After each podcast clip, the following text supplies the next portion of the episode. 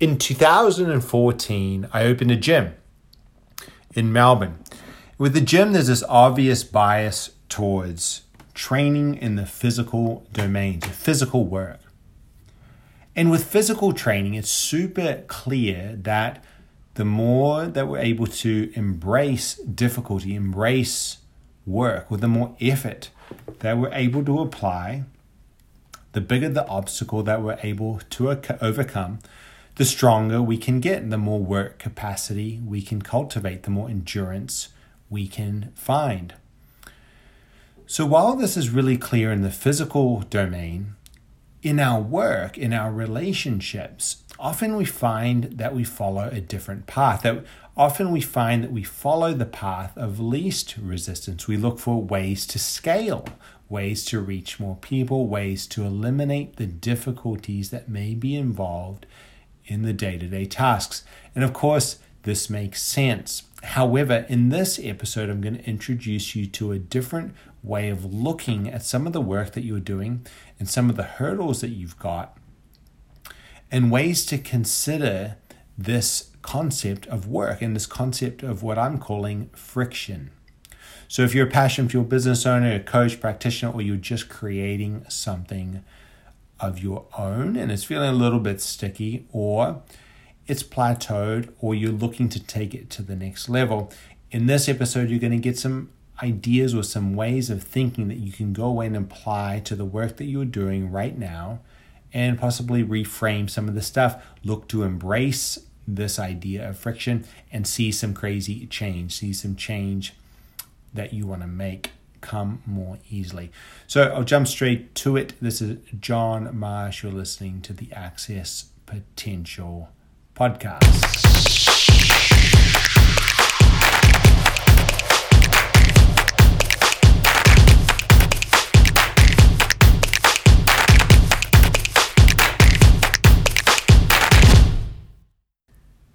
In 1985, my parents lived on a little island in French Polynesia known as Huahine.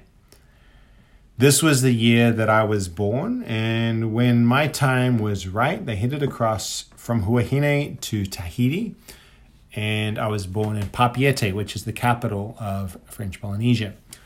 So in 1985, when you were sailing around the Pacific Ocean, things were a lot different Things like navigation were a lot more difficult than they are now. Even energy generation and energy systems that are on the boats were harder to come by, clunkier, and more expensive. So people got around with a lot less. This required a lot more work and a lot more effort, and in many ways, a lot more skill as well.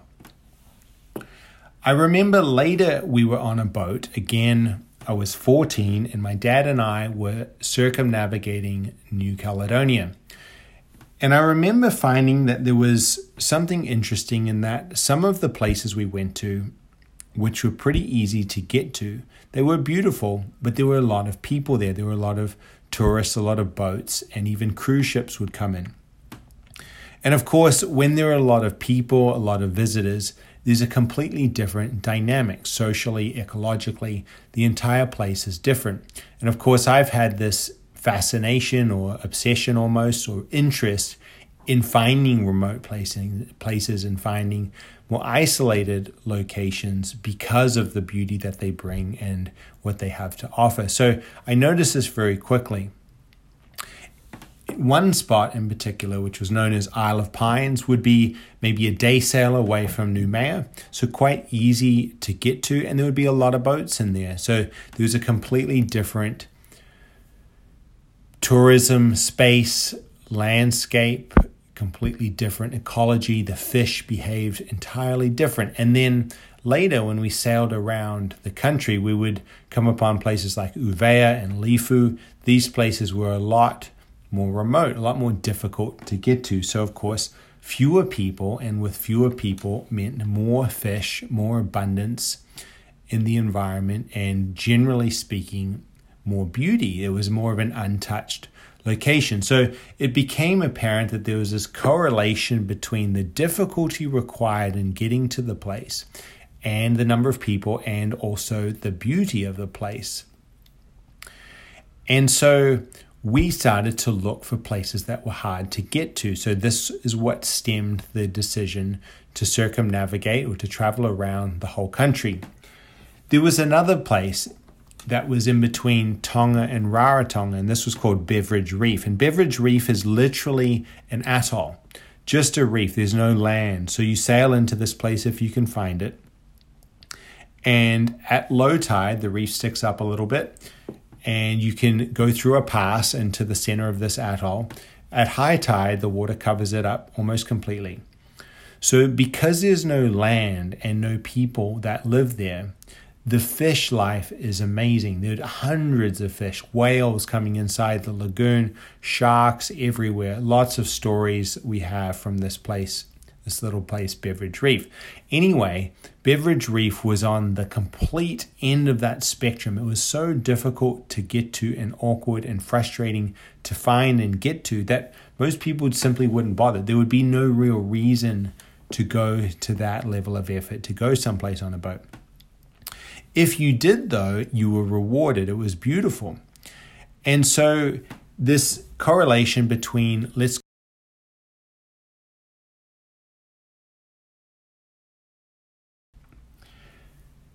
we can go into other areas as well. We have things like our social media.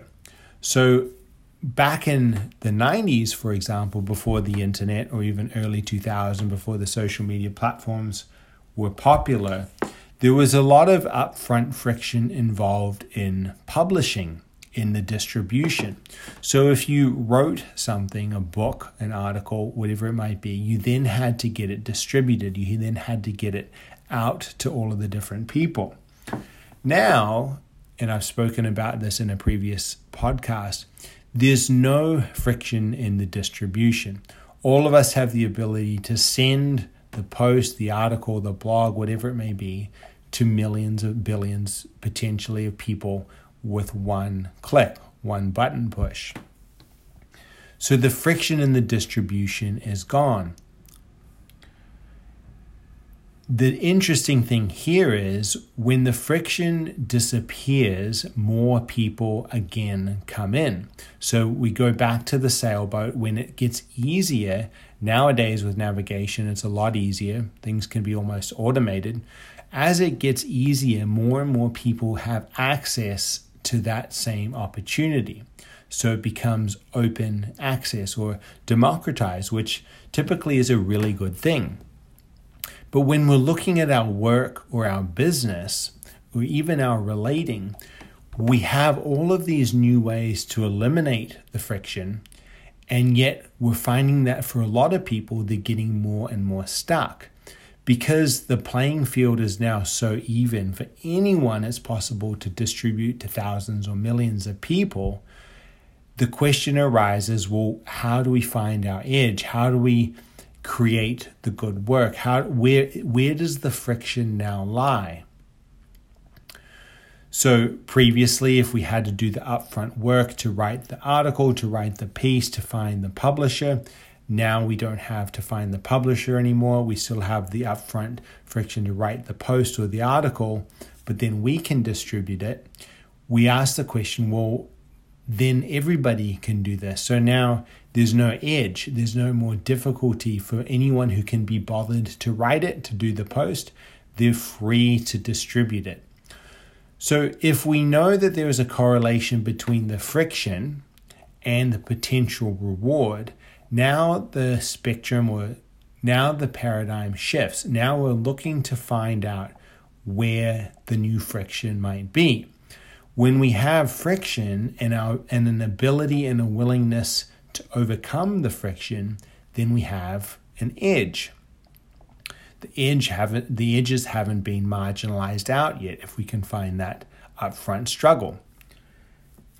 So in the context of small business, and obviously this is most of the people that I work with, small business owners, coaches, practitioners, passion fueled business owners, we have options. We can do things that are easy, that are scalable. So this would be social media posts, automated emails, anything by subscription, digital courses in digital assets, and all of these can have a really great place. But then we can also go into the other basket, and these are things that don't scale. There's a great article by Paul Graham of Y Combinator, and it's literally called Do Things That Don't Scale. And in this, Paul goes into depth around this concept as well. Effectively, what we're seeing is in something that's not scalable, we're seeing something that has a lot of friction. So there's a woman, her name is Kylie. She owns Savant Apothecary, which is a handmade skincare company in that was created or founded in Newcastle. There's two stores, one in the Junction, one in Kotara. And Kylie got an online order from a woman in Adelaide. So Kylie decided to hand deliver this order. So she got a few extra staff on in the stores. She jumped in her car. and She drove from Newcastle to Adelaide. It took her a few days, delivered the product, gave the woman a smile and a hug, and then drove back. So, this is something that doesn't scale. This is something that's remarkable. This is something that includes or has a huge amount of friction to it. Not many people want to do this. But I've used this example for the people in the Access Potential Academy. I've blogged about it. This is a remarkable case. And when we do things that are remarkable, we're choosing to take the path that has a lot of friction. We're choosing to find the hard part and we're rewarded because what we find is on the other side of this barrier, there's very few people. So, what we have here is this shift, this option, this opportunity. We have the opportunity to now look for where the friction lies. So, rather than looking for the thing that is scalable, that is easy, that we could send out to the most amount of people as possible, the reach, for example, the number of likes, people talk about this stuff on social media. What we're doing is looking for the places where there's the most amount of friction. How can we create something in our work and our projects that's hard, that has a barrier to it, that nobody else can do, that we can use our unique skill sets, our grit, our determination, our willingness to show up, our willingness to do the work to overcome this friction and create something so, a couple of different options in the context of business. We're in this world where there's a lot of digital asset creation, there's a lot of webinars, there's a lot of podcasts, there's a lot of things which are very easily distributed. What we're starting to see also is a real favor or a real affinity towards things which aren't scalable. So, this would include things like offline meetings or offline events for a super niche, for a specific type of person. It might include a really bespoke offering. So perhaps it's a something that's hand built. I was just over in Great Barrier Island and my dad and I did a project hand building a spear gun. And this is now something that you can't buy, not the spear gun, but the experience. So this is a this is this could be an offering. This is a experience, something where there's a lot of friction. You need to fly there, fly out to this island, do all the work, but then you're rewarded with an experience and something that nobody else can really recreate unless they're willing to bridge that gap or unless they're willing to go through all of that friction. So we have bespoke offerings and bespoke experiences. We have the ability to surprise and delight our audience. So, this could be things like over delivering, showing up more powerfully for your customer or client, sending handwritten birthday cards, effectively sweeping your clients off their feet, doing things that are not expected and that somebody else is not going to do. Any of this stuff has a lot of friction associated with it because it requires manpower, it requires effort, it requires time, it requires innovation, and it requires persistence as well. So, this is it for today's episode. I wanted to talk about this concept. I wanted to talk about this reframe of actually choosing to find the hard part, actually choosing to see what you could create with your projects, with your work, that purposefully embraces the friction, that purposefully embraces the part that everybody else is avoiding. Your edge will be in your quality of work. Your edge will be in your ability to connect and create, your ability to innovate, of course, to make sales and to market. But also, your edge in all of this is your ability to find the friction and seek it out. So, if things are feeling a little bit stuck for you in the work that you're doing, or in even in your relationships or a project that you have going on, notice where the hard part lies, notice where the friction lies, and then reframe this. Ask the question what would it look like if I was to slow things down, come to the breath and embrace this friction, find this hard part and embrace it. Maybe I need help. Maybe I can work with somebody, find someone, find an example, find a friend, find a hero, someone to help guide me through this. But what would it look like if I started to seek out this friction, find the place that not many people are going, and see what is on the other side? That's it for this episode. I'm in transit from Great Barrier Island to Newcastle. And I'll be back on with a regular episode next week, plus some exciting new stuff coming up. So stay tuned. If you enjoyed this one, if you enjoy finding the frictions in this one to somebody else who you think might enjoy it as well, and that is always appreciated. I'll see you on the next one. If you got any questions, reach me at john at johntmarsh.com. See you then.